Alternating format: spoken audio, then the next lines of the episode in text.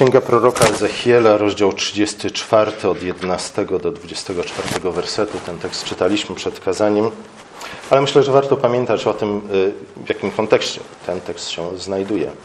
Pierwsza część proroctwa Ezechiela. Oczywiście Ezechiel prorokował przy okazji uprowadzenia Judy do niewoli babilońskiej. Pierwsze 32 rozdziały wyjaśniają, dlaczego to się stało. A więc generalnie rzecz biorąc mówią o grzechu Judy, a zwłaszcza jak czytaliśmy w tym fragmencie o grzechu jego pasterzy, czyli wodzów. E, ostatnia, druga część księgi Ezechiela jest zapowiedzią odbudowy, e, odrestaurowania całego Izraela, nie tylko Judy. E, chyba najbardziej znanym fragmentem księgi Ezechiela jest rozdział 37, który zapowiada zmartwychwstanie ludu Bożego. 34 rozdział mówi o jednym i drugim, zarówno o sądzie, jak i o ratunku, jaki Bóg przygotował dla swojego ludu.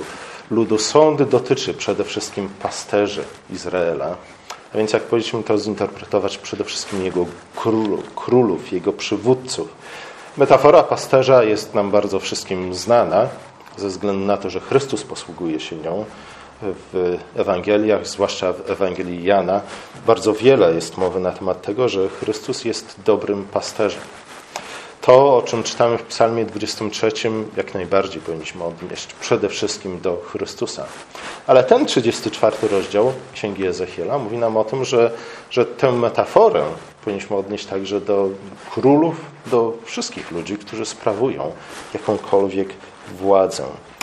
Metafora ta pojawia się w Biblii co najmniej od czasów Daniela, e, Dawida, króla Dawida. Po śmierci Saula Izraelici zebrani w Hebronie, by ustanowić Dawida nowym królem, prawowitym królem, stwierdzili zgodnie, co następuje. Już dawno, gdy Saul był królem nad nami, Tyś odbudował, e, odbywał wyprawy na czele Izraela. I Pan rzekł do ciebie, Ty będziesz pasł lud mój Izraela i Ty będziesz wodzem nad Izraelem. To jest właśnie źródło tej metafory. Król jako pasterz. Oczywiście pasterz, pasterz i król może być dobry albo może być zły. Niestety większość królów w historii Izraela i także w historii podzielonego królestwa to byli niestety źli królowie. E, I o tym między innymi ten tekst mówi. Niewielu królów w Izraelu było dobrymi pasterzami. Nie postrzegali swojej funkcji jako zobowiązania do tego, aby strzec swoje owce, aby troszczyć się o nie. Oczywiście w sposób, e, w jaki Pan Bóg chce, aby królowie strzegli swoje owce, paśli swoje owce. Problem, jeden, jednym z problemów, jaki się bardzo często pojawia, e, kiedy ludzie dochodzą do władzy, jest to, iż e, oczywiście chcą się zatroszczyć o nas wszystkich, ale niekoniecznie w sposób, w jaki powinni się o nas troszczyć. Nie? To jest z wszystkimi pojęciami typu troska, miłość i tak dalej, i tak jest tak, że, że zwykle definiujemy je nie w sposób, w jaki Pismo Święte je definiuje. Nie? Dzisiaj władcy, prezydenci, premierzy, królowie, e, oczywiście wszyscy chcą się o nas zatroszczyć, nie? ale troszczą się o nas w ten sposób, że wchodzą z butami do naszego życia, zaglądają do każdego naszego garnka, pod każdy materac, jaki mamy. Nie, oczywiście w imię czego? Troski.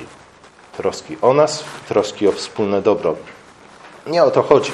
Pismo Święte bardzo wyraźnie definiuje zadanie i rolę króla, i myślę, że, że poprzez analogię jesteśmy w stanie też e, wyciągnąć wnioski na temat tego, jakie są zadania i role, na czym polega rola e, ludzi, którzy sprawują inne urzędy. Oczywiście przede wszystkim w Piśmie Świętym nie ma koncepcji tego, iż król jest ponad prawem. Nie? Cokolwiek król postanowi, cokolwiek powie, to jest prawem. Nie, od samego początku Pismo Święte wyraźnie stwierdza, iż prawo stoi ponad królem. I oczywiście nie jakiekolwiek prawo, ale prawo, które ustanowił Pan Bóg, prawo, e, które objawił przede wszystkim poprzez Mojżesza, gdy zawarł przymierze ze swoim ludem.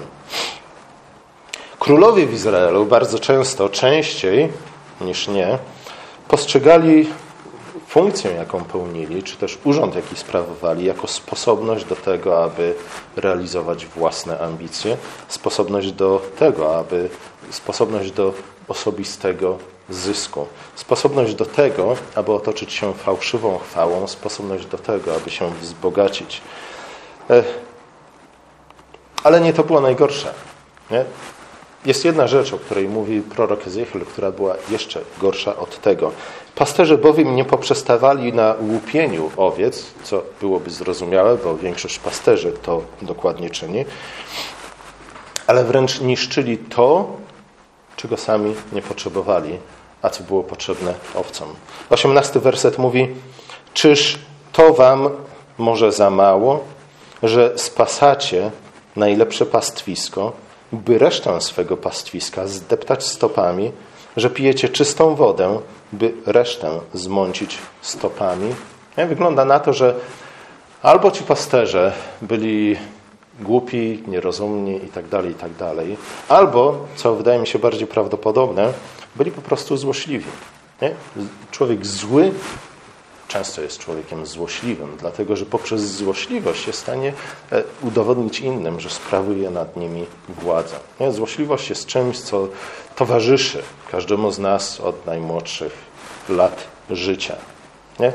W jaki sposób Często złośliwość jest cechą osób słabszych, nie? dlatego że tak się powszechnie wydaje. Dlatego, że osoba słabsza nie jest w stanie zaatakować osoby y, silniejszej, nie? Więc, więc jest złośliwa w stosunku do niej. Ale e, Ezechiel w tym fragmencie mówi, że nie. Złośliwość, która polega na niszczeniu tego, co należy do innych ludzi, jest cechą złych pasterzy, złych królów. Niszczą to, czego sami nie potrzebują, e, a co przydałoby się innym ludziom. Niszczą po to, aby pokazać swoją siłę, swoją władzę, E, po to, by otoczyć się fałszywą chwałą. Prorok stwierdza więc, że pasterze obchodzili się z owcami z przemocą i z okrucieństwem. Tego nie czytaliśmy we fragmencie, to się pojawia w czwartym wersecie 34 rozdziału, ale jest to bardzo ciekawa i bardzo ważna fraza ze względu na to, gdzie w jakich innych fragmentach Pisma Świętego się pojawia.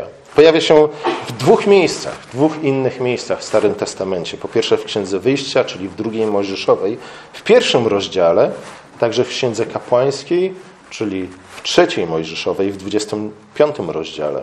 W pierwszym przypadku e, odnosi się do Egipcjan, a zwłaszcza do Faraona. To Egipcjanie obchodzili się z Hebrajczykami z przemocą, i z okrucieństwem. Traktowali ich po prostu jako niewolników. W drugim fragmencie, w Księdze Kapłańskiej, czytamy o tym, iż Hebrajczycy nie powinni w ten właśnie sposób z przemocą i z okrucieństwem traktować swoich hebrajskich braci. Żaden Hebrajczyk, więc także żaden król w Izraelu. Królowie Izraela, innymi słowy, nie? przez to, że prorok używa tej frazy, która pojawi, się w tych dwóch fragmentach, w bardzo wyraźny sposób stwierdza, iż królowie Izraela stali się jak faraon z czasów Mojżesza. Dlatego, że traktowali swoich poddanych, poddanych, takich nazwali najprawdopodobniej, z przemocą i z okrucieństwem, jak faraon traktował Hebrajczyków. Przy czym wina królów izraelskich była o wiele większa niż wina faraona. Dlaczego? Dlatego, że to był ich własny lud. Nie? Oni byli ich pasterzami, oni byli ich królami. Ich zobowiązania były jasno e, ustalone przez prawo mojżeszowe. Nie? Po to zostali powołani na taki, a nie inny urząd. Nie po to, aby być jak faraon, ale po to, by zatroszczyć się o lud Boży. Uczynili dokładnie to, co zapowiedział Samuel, kiedy Izrael przyszedł do proroka, prosząc o to, aby ustanowił im króla, podobnie jak mają królów inne narody. Wtedy Samuel e, powiedział: Dobrze, ustanowię wam króla, takiego jak mają inne narody, i dokładnie tak będzie. Ten król będzie się zachowywał jak pogańscy królowie. Synów waszych będzie brał do swego rydwanu i swoich koni, aby biegali przed jego rydwanem i uczyni ich tysiącznikami, pięćdziesiątnikami, robotnikami na swojej roli i żniwiarzami. Przygotowywać też będą broń wojenną i zaprzęgi do rydwanów. Córki wasze zabierze do przyrządzenia wonności oraz na kucharki i piekarki. Zabierze również najlepsze wasze ziemie uprawne, winnice i sady oliwkowe, a podaruje je swoim sługom. Zasiewy wasze i winnice obciąży dziesięciną i odda ją swoim dworzanom i sługom. Weźmie wam również waszych niewolników, niewolnice, waszych najlepszych młodzieńców i osły wasze i zatrudni pracą dla siebie. Nałoży dziesięcinę nad trzodę waszą, wy zaś będziecie jego sługami. Te słowa w jakiś sposób powinny nas e, zastanowić. Dlaczego? Dlatego, że według Samuela przekleństwem jest to, kiedy król nałoży na nas dziesięcinę. Ile my oddajemy naszym królom z tego, co zarabiamy? Nie? Różnie to jest liczone, ale w gruncie rzeczy połowę mniej więcej pieniędzy. Nie? Czyli nasi władcy, nasi królowie pięciokrotnie bardziej łupią nas niż e, to, co zapowiedział Samuel. My jednak jesteśmy szczęśliwi. Nie? Przynajmniej tak ostatnie sondaże Cebosu podają. Jesteśmy szczęśliwi z tego względu, że nasi królowie są gorsi od króla Saula. Ale z drugiej strony, w pewnym sensie to jest zrozumiałe. Dlaczego? Dlatego, że ogólnie rzecz biorąc, jako społeczeństwo oczekujemy tego. Nie? Oczekujemy tego, że ktoś się o nas zatroszczy że ktoś nas, e, nam zapewni tak zwane darmowe leczenie, darmowe to, tamto, siamto i owamto.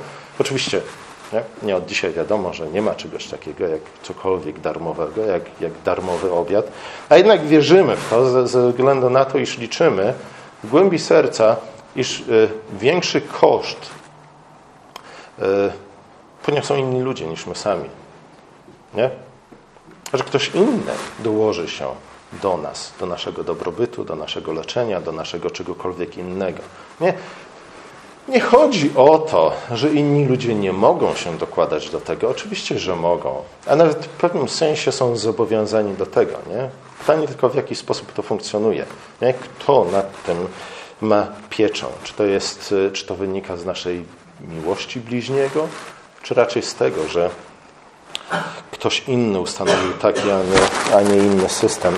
Ale widzicie, to pragnienie, pragnienie, iż inni ludzie dołożą się do mojego życia, czyni nas poddanych, podobnymi do naszych królów. Nie? Dlatego, że według Ezechiela to, to jest jedna z cech, która charakteryzuje złego pasterza, iż będzie panował kosztem innych ludzi. My, którzy oczekujemy, nie? my, którzy nie widzimy problemu w tym, iż łupi się o nas, zabierając nam 50% tego, co zarabiamy, e, Często jesteśmy zadowoleni z takiej sytuacji, dlatego że liczymy na to, iż ktoś inny i tak więcej zapłaci, i ktoś inny i tak dołoży się do naszego, i tak będziemy mogli żyć z owoców cudzej pracy. Skutkiem tego wszystkiego Izrael stał się jak owce bez pasterza. Nie? Ta fraza także pojawia się często w ustach Jezusa. W ten sposób Chrystus opisuje Izrael e, w czasach, kiedy przebywał na ziemi.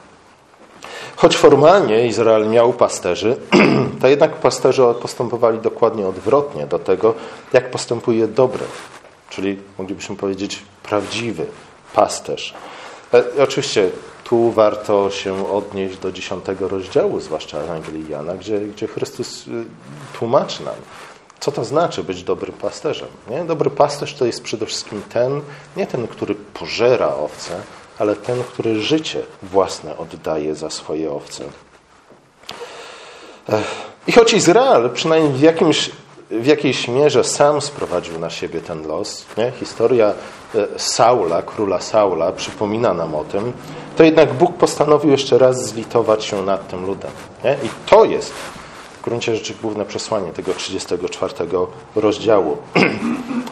Pamiętacie kazanie z listu do Efezjan, zwłaszcza kazanie z piątego rozdziału, światłość i ciemność. Oczywiście ciemność otacza nas z każdej strony, nie możemy jej zignorować, nie powinniśmy jej ignorować, ale jeśli skupimy całą naszą uwagę na ciemności, na tym, co złe jest wokół nas, w gruncie rzeczy niczego dobrego nie, nie, nie osiągniemy, nie dokonamy.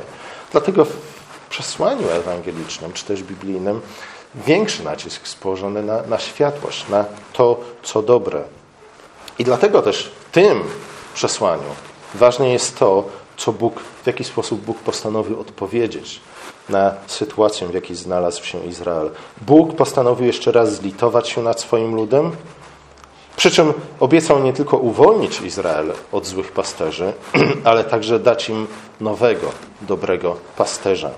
Najpierw prorok stwierdza, iż tym nowym, dobrym pasterzem będzie sam Pan Bóg. Bóg mówi, to ja będę waszym pasterzem, to ja będę pasł moje owce. Ciekawe jest jednak to, iż kilka wersetów później Bóg dodaje, iż powoła do życia króla z powrotem, króla Dawida.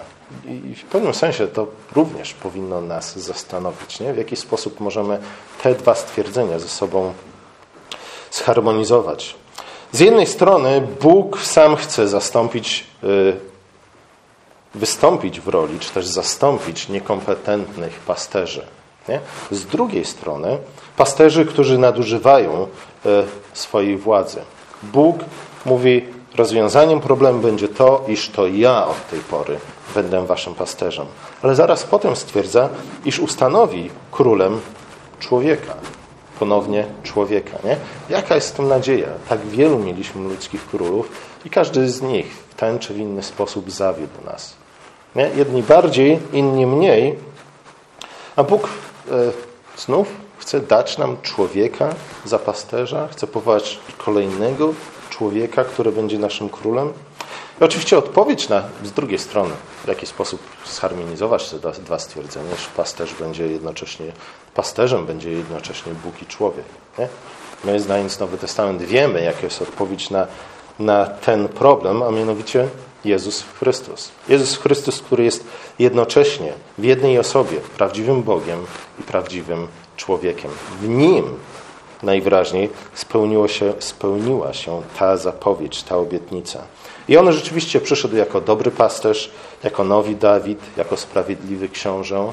I ktokolwiek z nas chce się czegoś dowiedzieć na temat tego, e, w jaki sposób mamy sprawować władzę, choćby nad własnym życiem, choćby nad swoim łóżkiem, albo biurkiem, albo pokojem, jeśli taki posiadamy, e, a już na pewno nad życiem innych ludzi, to oczywiście musimy przede wszystkim patrzeć na Chrystusa. Nie? Patrzeć na to, w jaki sposób On sprawuje władzę, jakim królem on jest, żeby czegokolwiek nauczyć się o sprawowaniu władzy.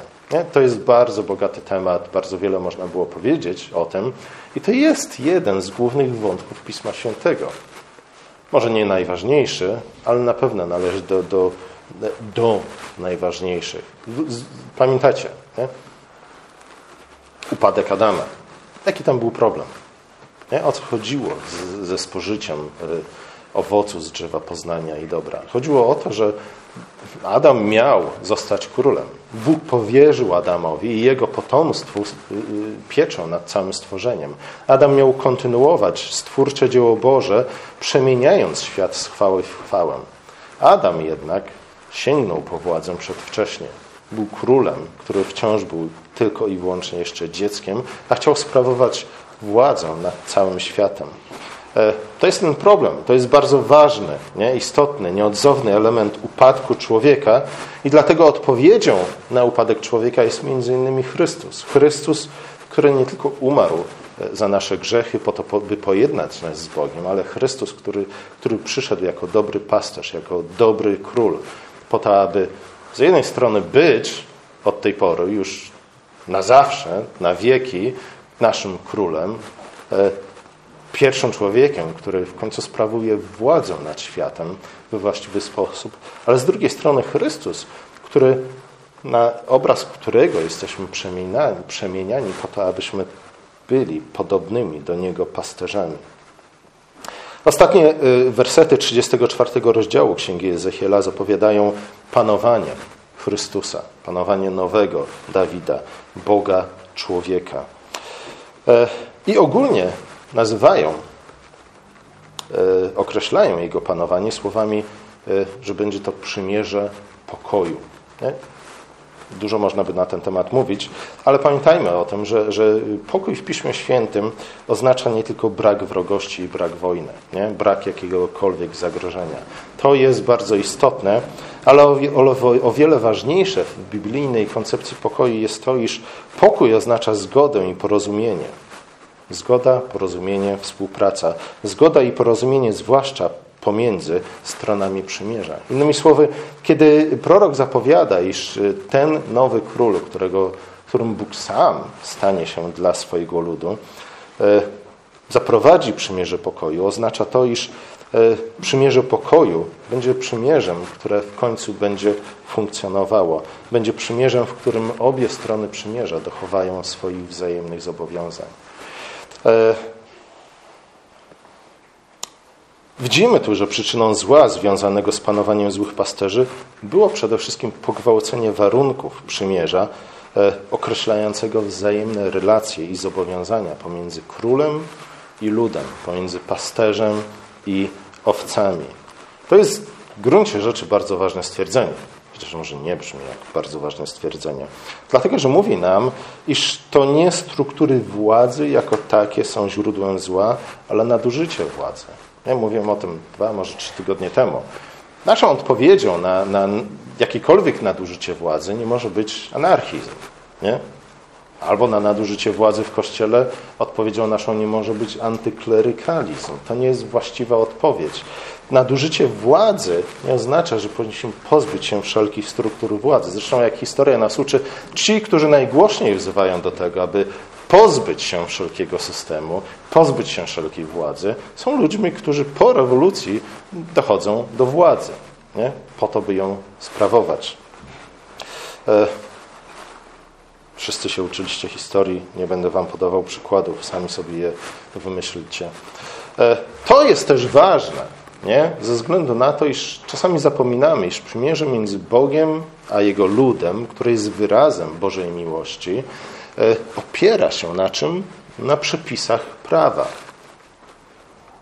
Nie? Często niestety przeciwstawiamy miłość prawo, miłość zobowiązaniom. Miłość powinno, to jest coś, co powinno spontanicznie wypływać z naszego serca. Jeśli nie wypływa, no trudno, nie? Cóż możemy zrobić? Możemy spróbować, zastosować się do przepisów, które każą nam zabierać żonę raz w miesiącu do restauracji, nie? I czekając na to, aż coś w końcu się pojawi w naszym sercu, albo w jej sercu, bo zwykle to jest jej wina, że w moim sercu nic nie ma. Ale Pismo Święte mówi, że, że nie. Miłość jest czymś, co wynika ze wzajemnych zobowiązań, które są określone przez Pismo, Pismo Święte. Nie można mówić o, o czym? O jakimkolwiek związku, o jakiejkolwiek więzi, której, której nie byłoby wzajemnego rozpoznania, wzajemnych zobowiązań. Kiedy Bóg zawierał przymierze ze swoim ludem, co było oczywiście, po raz kolejny powtórzę, przejawem Bożej miłości, Bóg najpierw ulitował się nad swoim ludem, który zgrzeszył, odwracając się od Boga i zwracając się ku egipskich bogów. Bóg najpierw wyprowadził swój lud z niewoli, potem zawarł z nim przymierze, którego istotną częścią, nieodzowną częścią były przepisy prawa. Każda więź, każdy związek, także więź i związek, który ogólnie nazywamy e, więzią miłości, musi być oparty nie? na tych prawnych ramach, jakbyśmy mogli powiedzieć. Ezechiel w końcu opisuje nową rzeczywistość, która wyniknie z panowania dobrego pasterza i opisuje ją znów w kategoriach ogrodu Eden. Mogliśmy powiedzieć, że ponieważ Ezechiel pisał swoje proroctwo paręset lat, kilka wieków przed przyjściem Chrystusa, iż wraz z przyjściem Chrystusa to wszystko znalazło swoje spełnienie. Ale oczywiście jesteśmy mądrzejsi i wiemy, że tak nie jest. Wiemy, że wciąż żyjemy w czasach, które teologowie nazywają już, ale jeszcze nie. Tak, Chrystus przyszedł, tak, On jest naszym dobrym pasterzem, tak, On sprawuje wszelką władzę w niebie i również na ziemi, a jednak e, dopiero jego powtórne przyjście będzie oznaczać pełne spełnienie obietnicy. Nie? Obietnica została spełniona w tym sensie, iż Chrystus rzeczywiście, Bóg, człowiek, stał się naszym pasterzem, dobrym pasterzem. Pokazał, udowodnił to, iż jest naszym dobrym pasterzem, kiedy oddał swoje życie za nas. Udowodnił nam to, iż panuje nad wszelką siłą i mocą w niebie i na, na ziemi, kiedy powstał do nowego życia i zasiadł na tronie w niebie, ale jeszcze nie żyjemy w pełni w tej nowej rzeczywistości. Wciąż czekamy na jej spełnienie. Niemniej jednak warto pamiętać o tym, w jakich kategoriach prorok opisuje nową rzeczywistość, która wyniknie z panowania dobrego pasterza. Pamiętając o tym, że to wynikanie nie, wciąż następuje. Nie żyjemy w pełni królestwa, a jednak początki królestwa mamy już za sobą. Prorok mówi, dzikie zwierzęta wytępię z kraju, tak iż będą, będą mogły owce bezpiecznie mieszkać na stepie i spać w lasach. Oczywiście, kiedy prorok posługuje się tego typu metaforami, musimy je właściwie zrozumieć. Już powiedzieliśmy, że owce to jest oczywiście lud, to jest to, to, to my. Dzikie zwierzęta, dzikie zwierzęta w tym 34 rozdziale z jednej strony to nie są pasterze Izraela, to są e, Wszyscy złoczyńcy, którzy rozplanili się pośród Izraela, pośród Bożego Ludu, ze względu na to, że jego pasterze nie zapewnili im bezpieczeństwa. A więc nie będzie złego człowieka, który by nastawał na nasze życie, na nasze dobre imię, na nasz majątek. Dzikie zwierzęta wytępię z kraju, tak iż będą mogły owce bezpiecznie mieszkać na stepie i spać w lasach. Błogosławić im będę oraz ziemią wokół mojego wzgórza, Będę zsyłał deszcz w dogodnym czasie, będzie to deszcz niosący błogosławieństwo. Nie? To też jest ciekawe i warto się zastanowić, o jakim wzgórzu tutaj mowa. Czy chodzi o jakieś konkretne wzgórze, czy chodzi o jakieś inne wzgórze. Wzgórze w Piśmie Świętym występuje, kojarzone jest najczęściej ze świątynią. Więc z miejscem, w którym e, Bóg spotyka się ze swoim ludem po to, aby obdarzyć go swoimi darami i błogosławieństwami. Dla nas tym wzgórzem jest niedzielne nabożeństwo. Nie? To jest ten moment, to miejsce, ta sposobność, e, kiedy możemy najbardziej zbliżyć się do Boga i otrzymać od Niego Jego dary i Jego błogosławieństwa. Nie oczywiście ze względu na to, że Chrystus jest obecny pośród nas. A dlaczego jest obecny? Dlatego, że jesteśmy jako Kościół Jego ciałem. Drzewo polne wyda swój owoc, a ziemia wyda swój plon. Kim jest drzewo w biblijnej symbolice? Nie? To jest oczywiście człowiek. Krzewy cierniste to są źli ludzie. Drzewa, które owocują, to są sprawiedliwi, którzy są zasadzeni nad rzeką, która wypływa spod tronu Bożego. Nie? Ta rzeka wypływa spod tronu Bożego i płynie właśnie teraz między nami po to, abyśmy z niej mogli czerpać. Tą rzeką jest przede wszystkim Duch Święty. Będą mogli bezpiecznie żyć w swoim kraju i poznają, że ja jestem Pan, gdy skruszę kłody ich jarzma i wyrwę ich z ręki tych, którzy ich ujarzmiają. Nie będą już odtąd łupem narodów, ani nie będą pożerać ich zwierzęta kraju, ale bezpiecznie będą żyli, przy czym nikt ich straszyć nie będzie. Zwróciliście uwagę? E, mamy tu do czynienia z chiazmem nie, schiazmą, czyli taką mniej więcej symetryczną strukturą. E, początek tego fragmentu w gruncie rzeczy mówi o tym samym, o czym mówi koniec tego fragmentu. Nie? O tym, że będziemy żyć bezpiecznie, o tym, że będziemy co robić, że nikt nie będzie na nas nastawał. Z jednej strony nie będziemy łupem narodów, z drugiej strony e, drapieżne zwierzęta zostaną wy, wy, wyplenione z ziemi.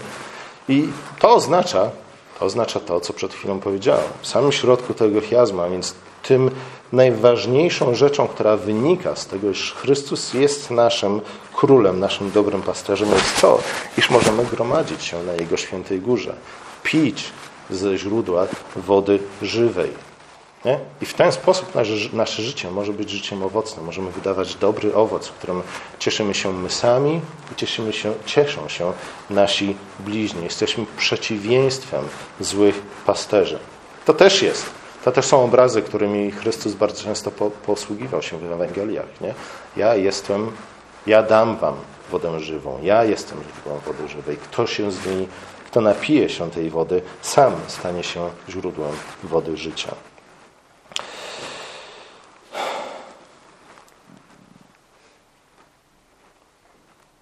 No dobrze, pomówmy się.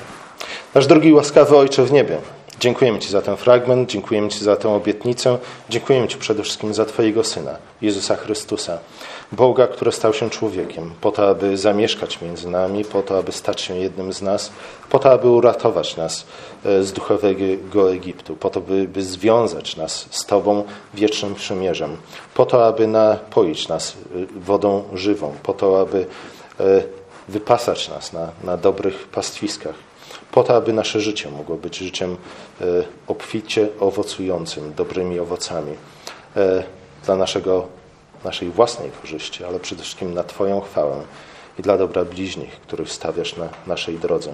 Ojcze, prosimy Cię o to, abyś Ty nas przemieniał na obraz Twojego Syna Jezusa Chrystusa. E, także w tym względzie, jak, w jaki sposób sprawujemy władzę, jakąkolwiek władzę powierzyłeś nam nasze dłonie włożyłeś.